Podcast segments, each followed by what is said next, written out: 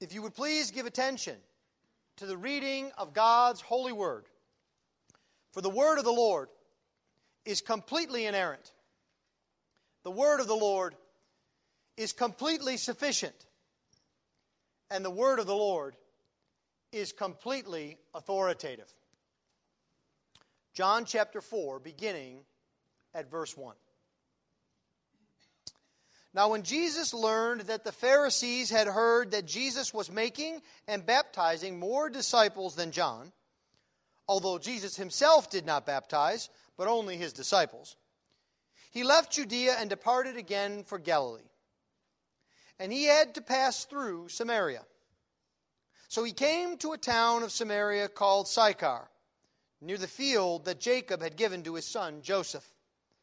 Jacob's well was there, so Jesus, wearied as he was from his journey, was sitting beside the well. It was about the sixth hour. A woman from Samaria came to draw water. Jesus said to her, Give me a drink. For his disciples had gone away into the city to buy food. The Samaritan woman said to him, How is it that you, a Jew, ask for a drink from me, a woman of Samaria? For the Jews have no dealings with Samaritans. Jesus answered her, If you knew the gift of God, and who it is that is saying to you, Give me a drink, you would have asked him, and he would have given you living water. The woman said to him, Sir, you have nothing to draw water with, and the well is deep. Where do you get that living water? Are you greater than our father Jacob? He gave us the well and drank from it himself, as did his sons and his livestock. Jesus said to her, Everyone who drinks of this water will be thirsty again. But whoever drinks of the water that I will give him will never be thirsty again. The water that I will give him will become in him a spring of water welling up to eternal life. The woman said to him, Sir, give me this water, so that I will not be thirsty or have to come here to draw water. Jesus said to her, Go, call your husband and come here. The woman answered him, I have no husband. Jesus said to her, You are right in saying, I have no husband. For you have had five husbands, and the one you now the one you now have is not your husband. What you have said is true. The woman said to him, Sir, I perceive that you are a prophet. Our fathers worshipped on this mountain, but you say that in Jerusalem is the place where people ought to worship.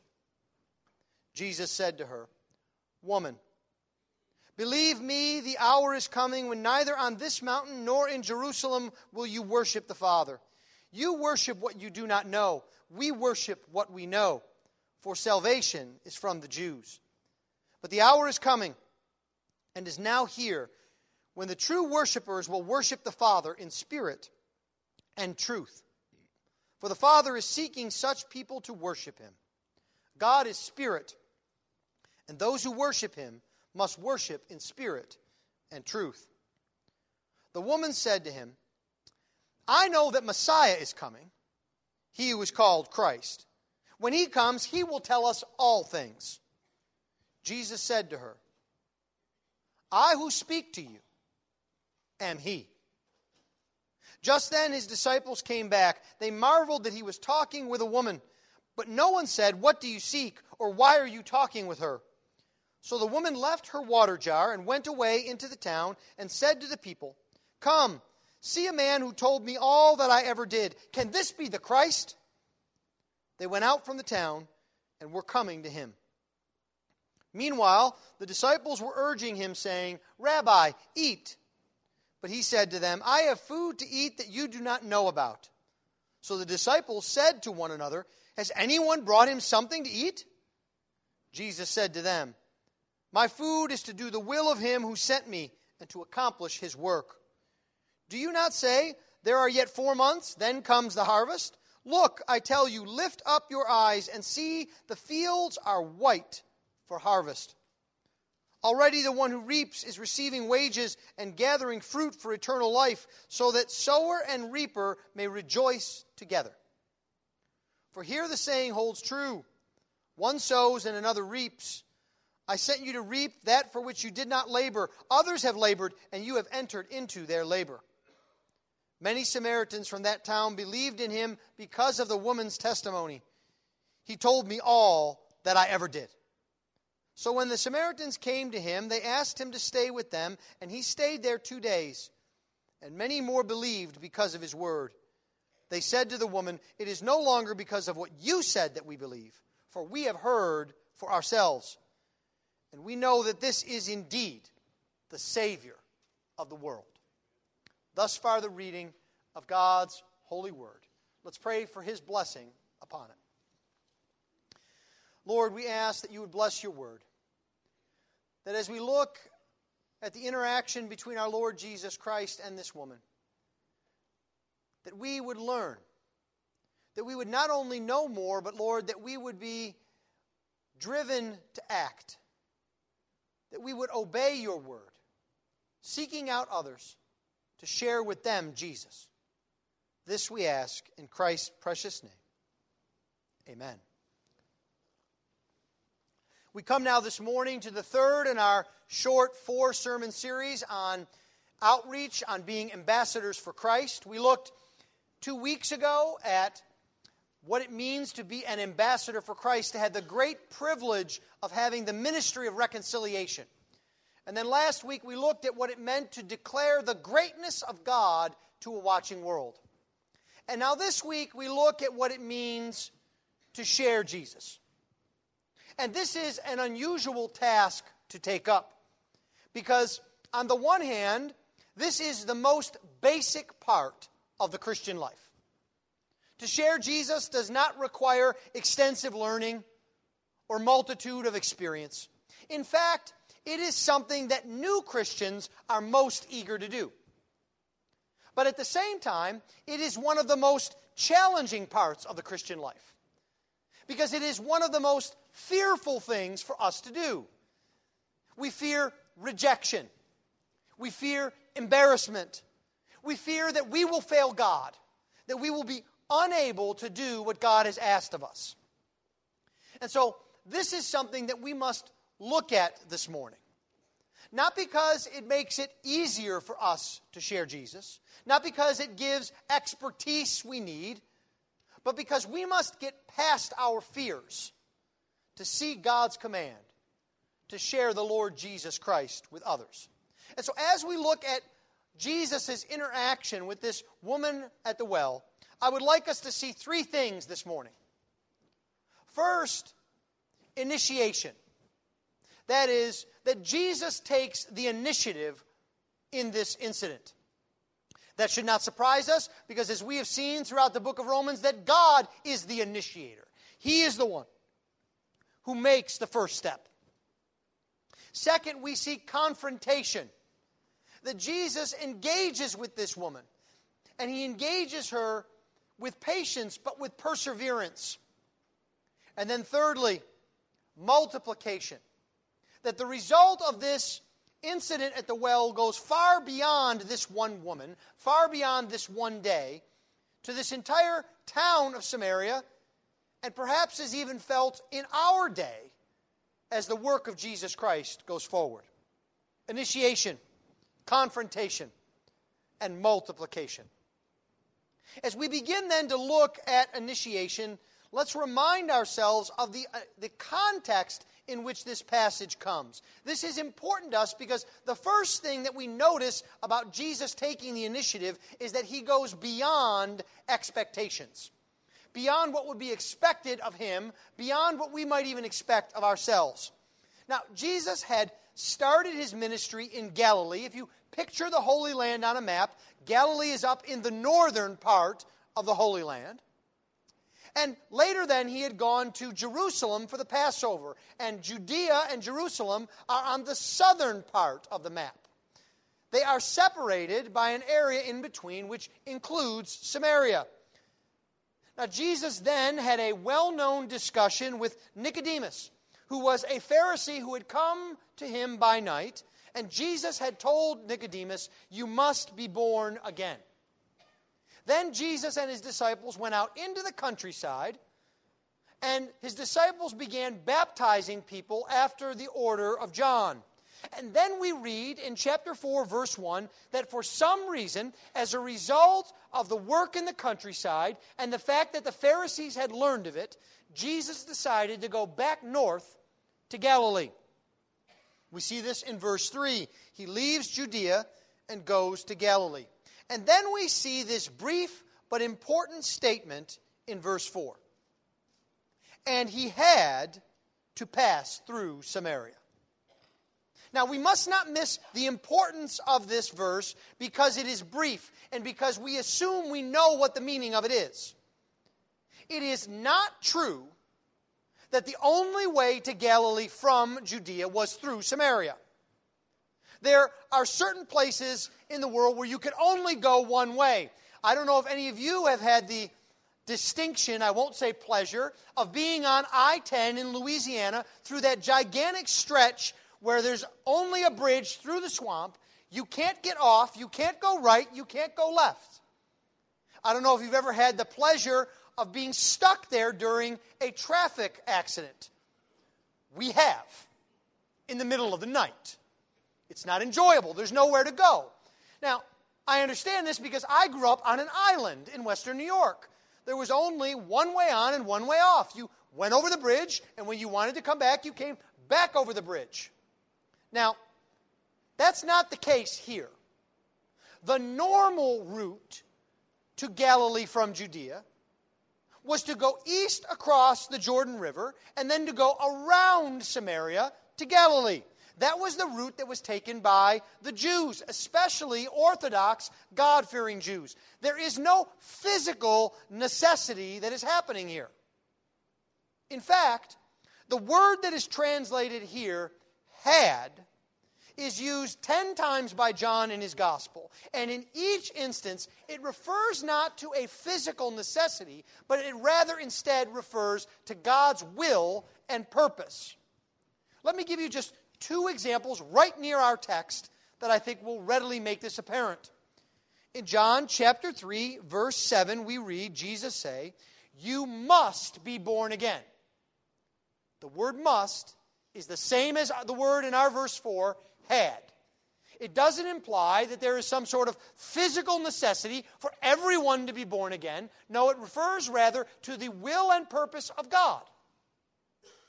If we go down just a bit further to verse 14, we read, And as Moses lifted up the serpent in the wilderness, so must the Son of Man be lifted up Again, this doesn't refer to some physical necessity, some necessity of circumstances that has to happen. No, instead, it refers to the purpose of God. That's why it must happen, because God has purposed it. Jesus and his disciples were not following the GPS through Samaria. This was more about what Jesus had to do there. That's why he had to go through Samaria. We'll see exactly what Jesus had to do in just a minute. But keep this in mind. This is perhaps the single longest recorded conversation that Jesus has with someone in the Bible. This is a very important event. Now, why would Jews avoid Samaria? Why does it go beyond expectation that Jesus would go through Samaria? Well, the Samaritans were the descendants of a mixed race of peoples. They were not welcome in Jewish society. And this was more than an ancient form of racism, although there was that involved with it.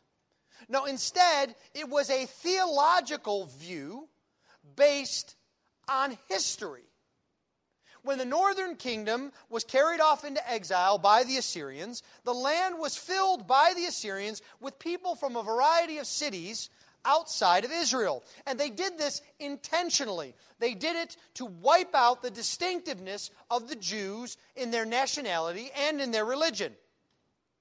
But of course, not every single Jew was carried off. Some hid. Some perhaps bribed officials so that they could stay. And as they stayed, they intermarried with these new peoples that had been brought in and created a new people, a hybrid people of Jew and Gentile. They had some aspects of the Jews, but they didn't follow the law of God. And they didn't follow the distinctives of Judaism as they should have. And so the Jews hated the Samaritans because they were the ones who had corrupted religion. They had corrupted worship. They had corrupted the relationship with God. They were the embodiment of all the Jews had suffered to avoid becoming like. And so, what we see here is Jesus going out of his way, out of his cultural comfort zone, we might say, with a purpose in mind. Remember the had in verse 4. It was not something that we would expect. Now, we don't have to wait very long to wonder what purpose Jesus had in mind.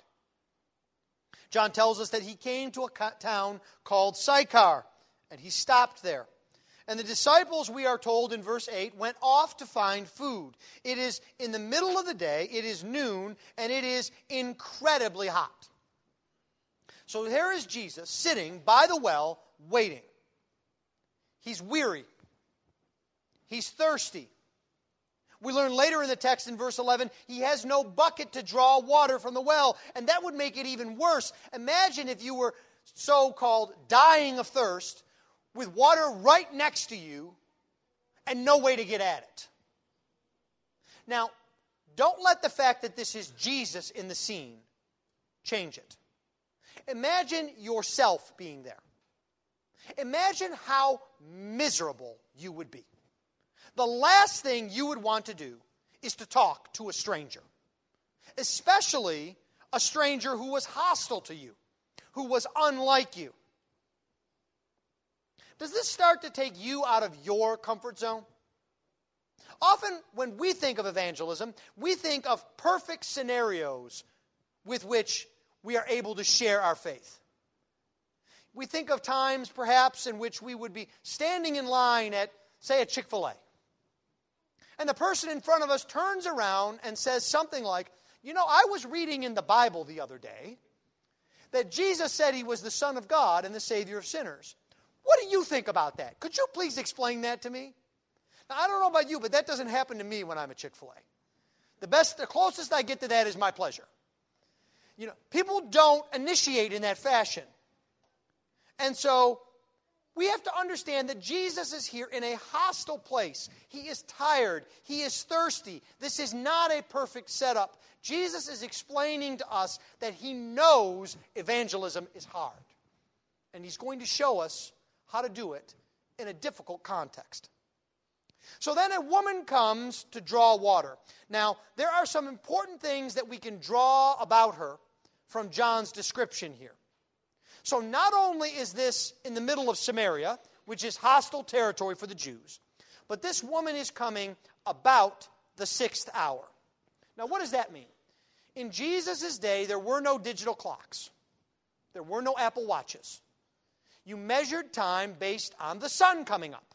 That was when you knew the day started. And when the sun came up, that was hour one, typically six o'clock in the morning. And so the sixth hour here is actually our way of saying 12 noon. It's high noon. This is the absolute worst time to draw water. It is the hottest time of the day. And we can tell this because, other than Jesus, no one is there. This woman comes by herself. As a matter of fact, most of the people in the town were probably asleep. They're probably taking a siesta. You know, folks in Houston, before the invention of air conditioning, the way people escaped the heat was to go to sleep during the hottest times. And then they would wake up later in the day, and in the cool of the day, they would do additional work. This is still practiced in many parts of the world. That's how people beat the heat. And so this woman comes, and we can see that she comes now because it is the only time she can come. She wants to avoid other people. She is an outcast in a place of outcasts. She is not welcome among the Samaritans. She's not welcome among women. just in order to live, she would have had to have been a very hard woman, able to face an increasingly hostile world.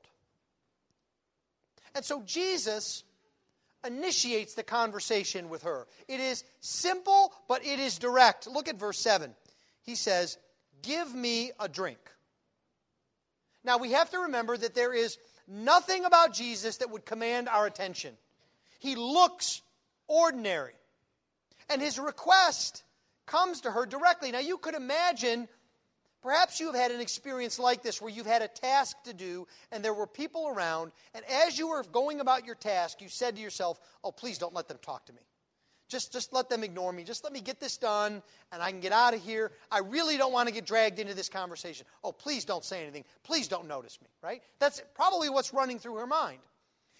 She can't avoid Jesus when he directly addresses her and says, Give me a drink. Now, this request is actually an uncommon one. It's actually forward. Men in Jesus' day did not openly talk to women in public, especially women who weren't their wives. This was not a part of the social norms. Further, no Jew would ask a Samaritan woman for a drink. She answers as much in verse 9 when she says, How is it that you, a Jew, ask for a drink from me, a woman of Samaria? Now, we might think she's perturbed because Jesus is asking her to do something and she's rejecting him. But that's actually probably not the case. She knows that for a Jew to drink from a utensil of a Samaritan would make him ceremonially unclean. The Jews had no dealings with the Samaritans. They were Gentiles for that practical purpose. And so she looks at Jesus as if to say, Are you crazy? No one would ever ask a Samaritan for a drink who's a Jew, and even if they got it, they wouldn't drink it because they'd be afraid of being made unclean. Now, it's clear from this that she does not want to make this connection with Jesus. She's saying to him, I don't need you, and I don't want to talk with you. Now, this is important. Jesus had to have this conversation. It was not an easy conversation. And if it was going to happen, he had to start it. She was not going to initiate. Next, we see Jesus confront the woman. Now, confront is kind of a loaded term. When Jesus confronts her, he does so not in a hostile way, but rather in a determined persevering kind of way. Jesus is not trying to defeat her. He's not trying to win a battle. She is not his enemy. But at the same time, he is not going to let her just walk away. Here again, we can learn. How often do we look at others who do not know Jesus as if they are our enemies? As people to be warded off, to be defeated in a culture war? Jesus challenges us here to view others as people in need and to persevere with them when they want to quit. Do you see this? And so Jesus then begins using her ordinary conversation in a way to broach spiritual matters. He begins to get personal with her. She's talking about water to drink, and so Jesus begins to make a connection. Now, notice how Jesus does this.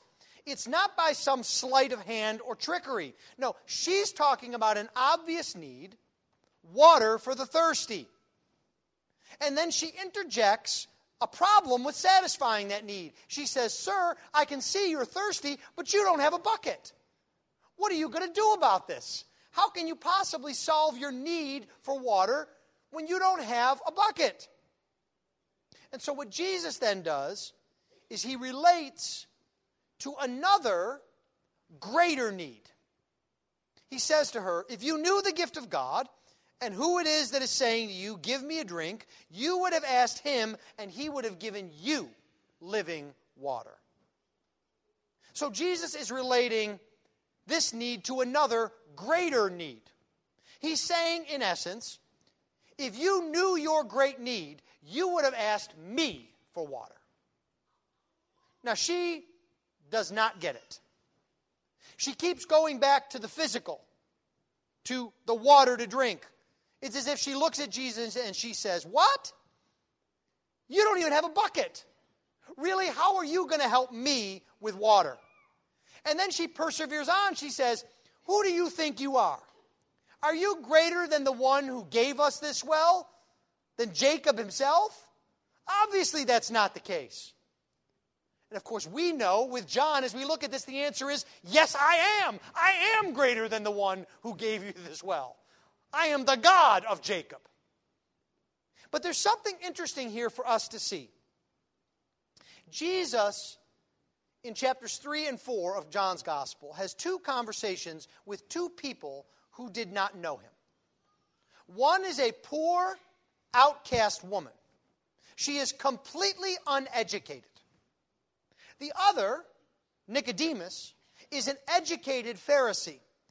They could not be more different as people, and yet they respond to Jesus in exactly the same way. Both of them misunderstand what Jesus is speaking about, and they take it in too literal a fashion. And it makes no sense. She says, How am you supposed to give me something to drink when you don't even have a bucket? Nicodemus says, How am I supposed to be born again? Uh, do I have to crawl back up in my mother's womb? What are you talking about? Now, what does this mean for us? It means it should not surprise us when people do not understand when we talk about spiritual things. You know, we live in a day in which biblical literacy is at an all time low. We cannot expect more from people. You might have a conversation with someone and say, Well, you know, it's like Abraham when God called him to leave Ur of the Chaldeans to go to the promised land. And someone says, Who's Abraham? What's, what's Ur? And what's a Chaldean? Who are these? What are these names? What are you talking about? Is that from Jersey somewhere? Tell me. You see, people don't know David. They don't know Abraham. They don't know Moses. They don't know the history of Israel.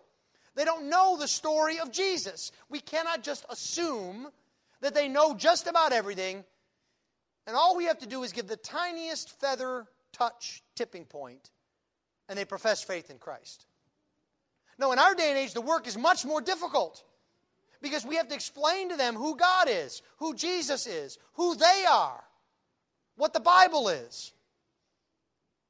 And so, what we see here from Jesus is that we're not to give up when it gets harder. Jesus doesn't. Jesus patiently pursues her. And so Jesus continues to explore her true need with her in verse 14. He says, Whoever drinks of the water that I will give him will never be thirsty again. The water that I will give him will become in him a spring of water welling up to eternal life. Do you see what Jesus does here? He explores with her her need in a way that bridges the gap he explains that there are two types of water at view here. She knows that the water in this well will never do away with her thirst. She's painfully aware of it because she has to come every single day. So when Jesus is describing a water that will make her never thirst again, she says to herself, you could almost see the light bulb go off on top of her head. He's not talking about this wet stuff in the well. He's talking about something else here. And so Jesus tells her of this water that will never allow thirst again. And it's not something that you have to go and get. He says it is something that springs up. And that is a fundamental difference between a well and a spring. It's been described in this way if you have a piece of property and you have a well on the property that you don't want, what do you do? You get a bulldozer and you dump dirt on top of it End of story. If you have a spring on your property and you bulldoze over it, what happens? You wake up the next morning, it's wet again. All the dirt's pushed aside, it's bubbled over.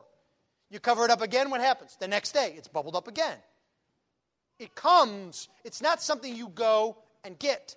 And so now what happens here is she begins to understand, and we start to see her begin to open up. And that's when Jesus gets personal with her. Directly in verse 16. But there's a sign of it in verse 14. Over and over again, we see John in his gospel giving us little clues as to what's going on here. Look at verse 14. Whoever drinks of the water that I will give him will never be thirsty again. The water that I will give him will become in him a spring of water. Is there anything odd about that verse? Who's Jesus talking to? A lady. A her. Why does Jesus not say her? Jesus knows what pronoun to use with her.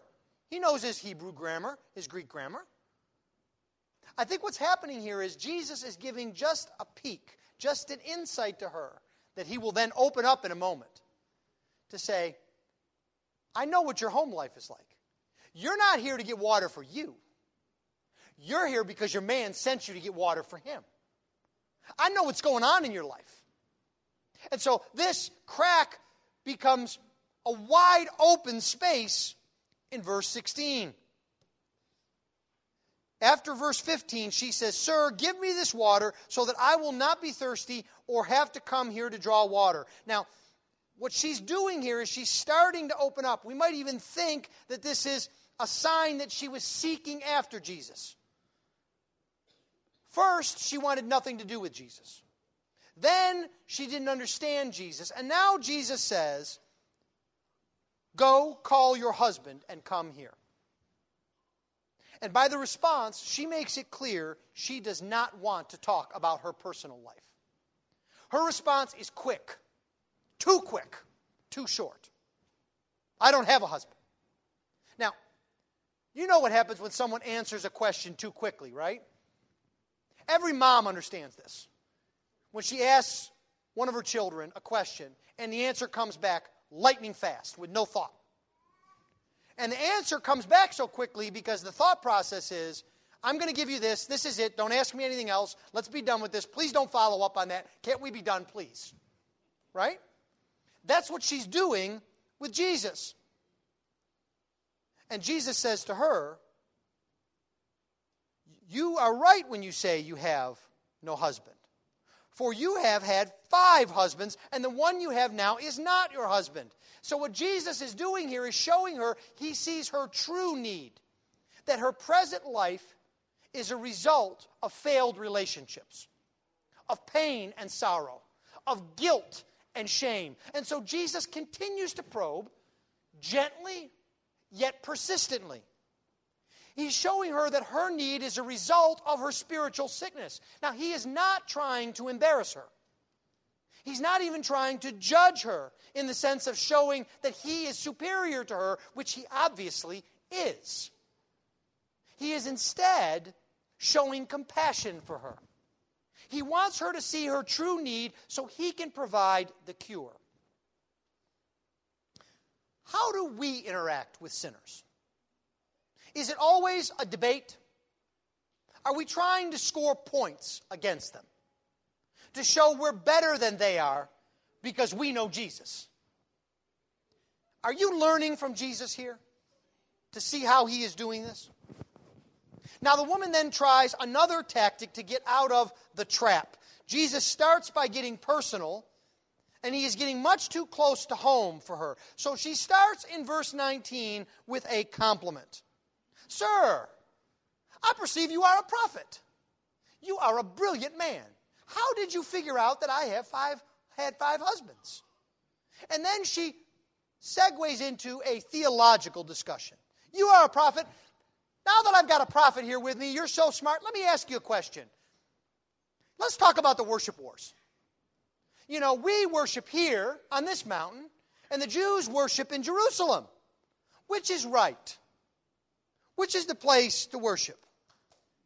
Now, we should expect this if we are sharing Jesus with others. They will try to find a way to change the subject, especially if they can do so by seeming spiritual. Make no mistake, she is fighting against Jesus here. Do not miss this. If an unbeliever would fight against Jesus, what makes you think they wouldn't fight against you? And by fight, do you see this is not what we expect? There is no overt hostility.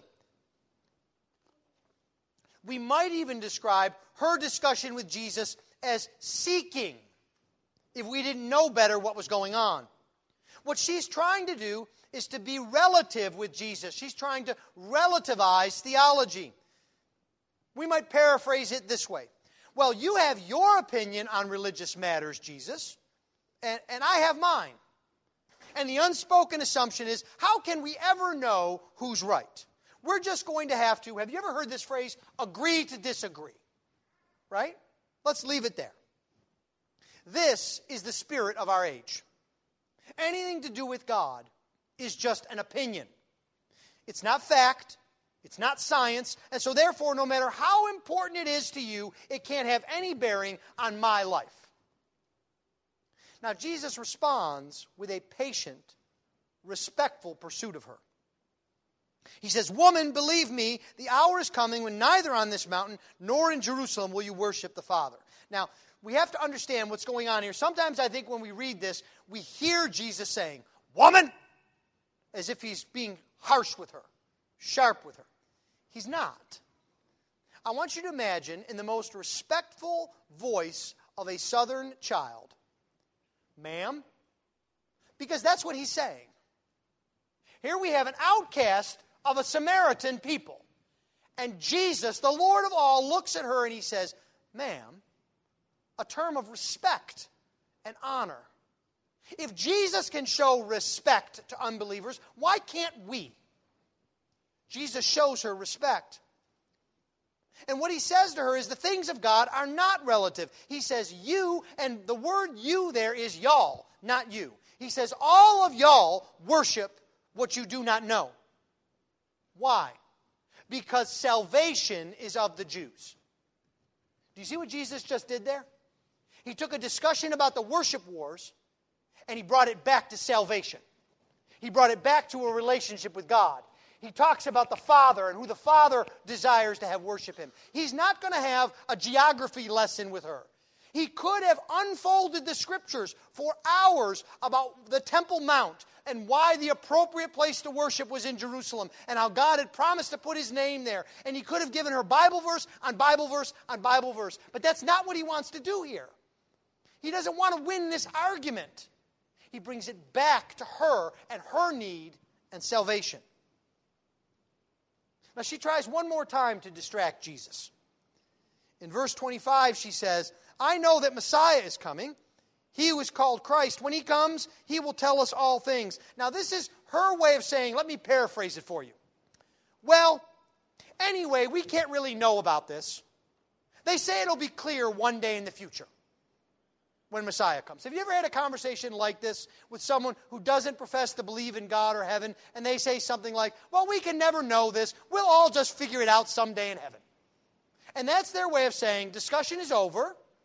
Don't press the point with me. We can't really ever know. In essence, what she's saying is, I can put this off till another day. What's Jesus' response to her? I am He. Do you see how Jesus continues to pursue her? She gives him every opportunity to break it off, every opportunity to avoid discomfort, but he continues to pursue her in the most gentle and loving way. Can you imagine what must be going through her mind? She's just said, Messiah will come who knows all things. And Jesus looks at her and he says, That's me. And now what's going through her mind is, now I know why he knows I had five husbands. Now I know why he engaged me in this conversation. Now I know that he knows everything about me. And he's still talking to me. He's still pursuing me. You see, Jesus doesn't try to show her that he is superior in knowledge to her or in life to her, although, again, he obviously is. He just continues to address her true need, the need she was not even aware was her greatest. Briefly, then, let's look at how John describes the consequence of Jesus sharing with this woman, the multiplication that comes. First, we see Jesus encouraging his disciples to see the world like he does, to interact like he does. And then we see the result of Jesus' interaction with the woman as she goes out. So let's first look at how Jesus uses this opportunity to focus his disciples. There is this almost humorous exchange as they come back with food. They are put off by the fact that he's talking with this woman. The word marveled in our text could be translated shocked that he's talking with this woman. But interestingly enough, they had enough experience with Jesus that they didn't ask him why he was talking with the woman. Verse 27 makes that clear. They knew that if Jesus was having a conversation, or if Jesus was doing something, it was for a reason. Now, again, there's a lesson here for us. When we read something in the Bible, especially about Jesus doing something, we would do well to try to understand the reason for it, not to try to explain it away. So then what they do is they ask Jesus to eat, but his answer in verse 32 baffles them. He says, I have food to eat that you do not know about. Now, Jesus is very clearly to us, because we have been watching the conversation, talking about the work that his Father had sent him to do to save sinners. That's why he had that whole discussion at the well. But they begin this conversation wondering who brought him food they make the exact same mistake that the woman made. They're too literal about what's going on here.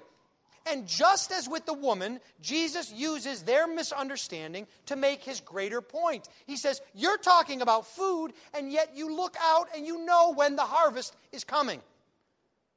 If you want to, look out now and see that the fields are white to harvest, not with grain, not with wells of water, but with souls.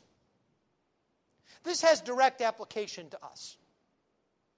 Jesus is telling us that we need to look out at those fields. It is not just his work to share Jesus, it is our work to share Jesus. He's also clear that it doesn't depend on us. We are the reapers, not the sowers. We do not have the pressure of bringing about salvation. We just share Jesus with others, and we reap the fruit of what God has done. This is why the biblical view of the sovereignty of God, remember Romans 8? Is so freeing for our evangelism. Instead of making us lazy, it spurs us on because we know God is already at work. So, what does that labor look like? How do we enter into that labor? John shows us this in the person of the woman from the well. She is a new worker for the harvest. Look at what happens in verse 28. So the woman left her water jar and went away into the town and said to the people, Come, see a man who told me all that I ever did. Can this be the Christ? Now, what does she do? She goes out in the town and she begins to initiate with the townspeople, to engage with them. She is imitating Jesus. She is doing with them what he did with her. And what she's doing is, she is not doing this just because of her personality. Remember, she used to avoid others. That's why she went to the well at noon. And she goes and tells them that Jesus knows all that she had done. Now, this is remarkable because she goes and speaks to them about all the things that they already knew and they whispered about behind her back. She never would have wanted this discussed openly before. This is a sign that what Jesus does in the life of a redeemed sinner is true. God knows everything about you, and you know God knows. You are delivered from guilt, delivered from shame. You have seen the grace of God, and you want others to see that same grace.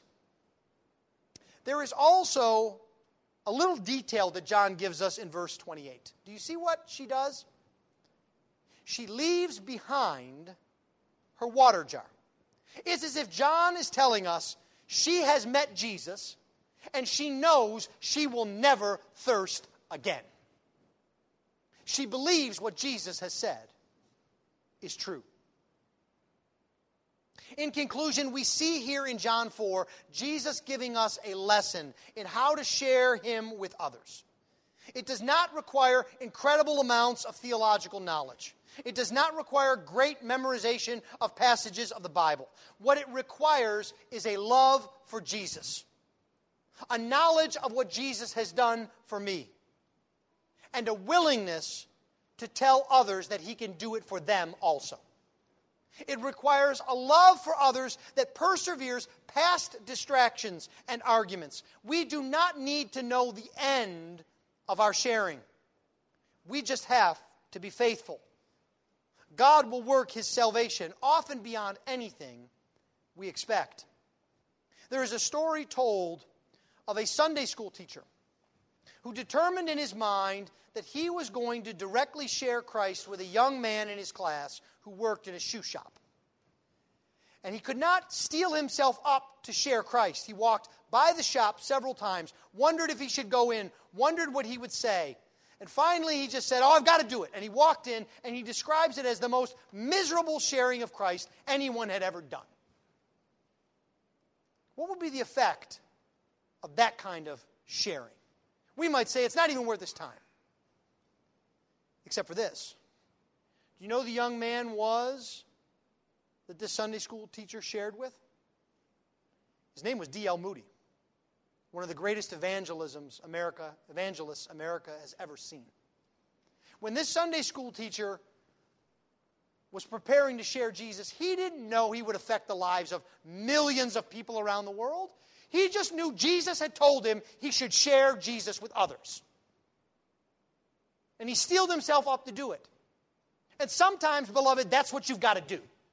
You've got to convince yourself that now is the time, that today is the day, and not put it off any longer. Leave the results up to God. Our calling is merely to share Jesus. Let's pray.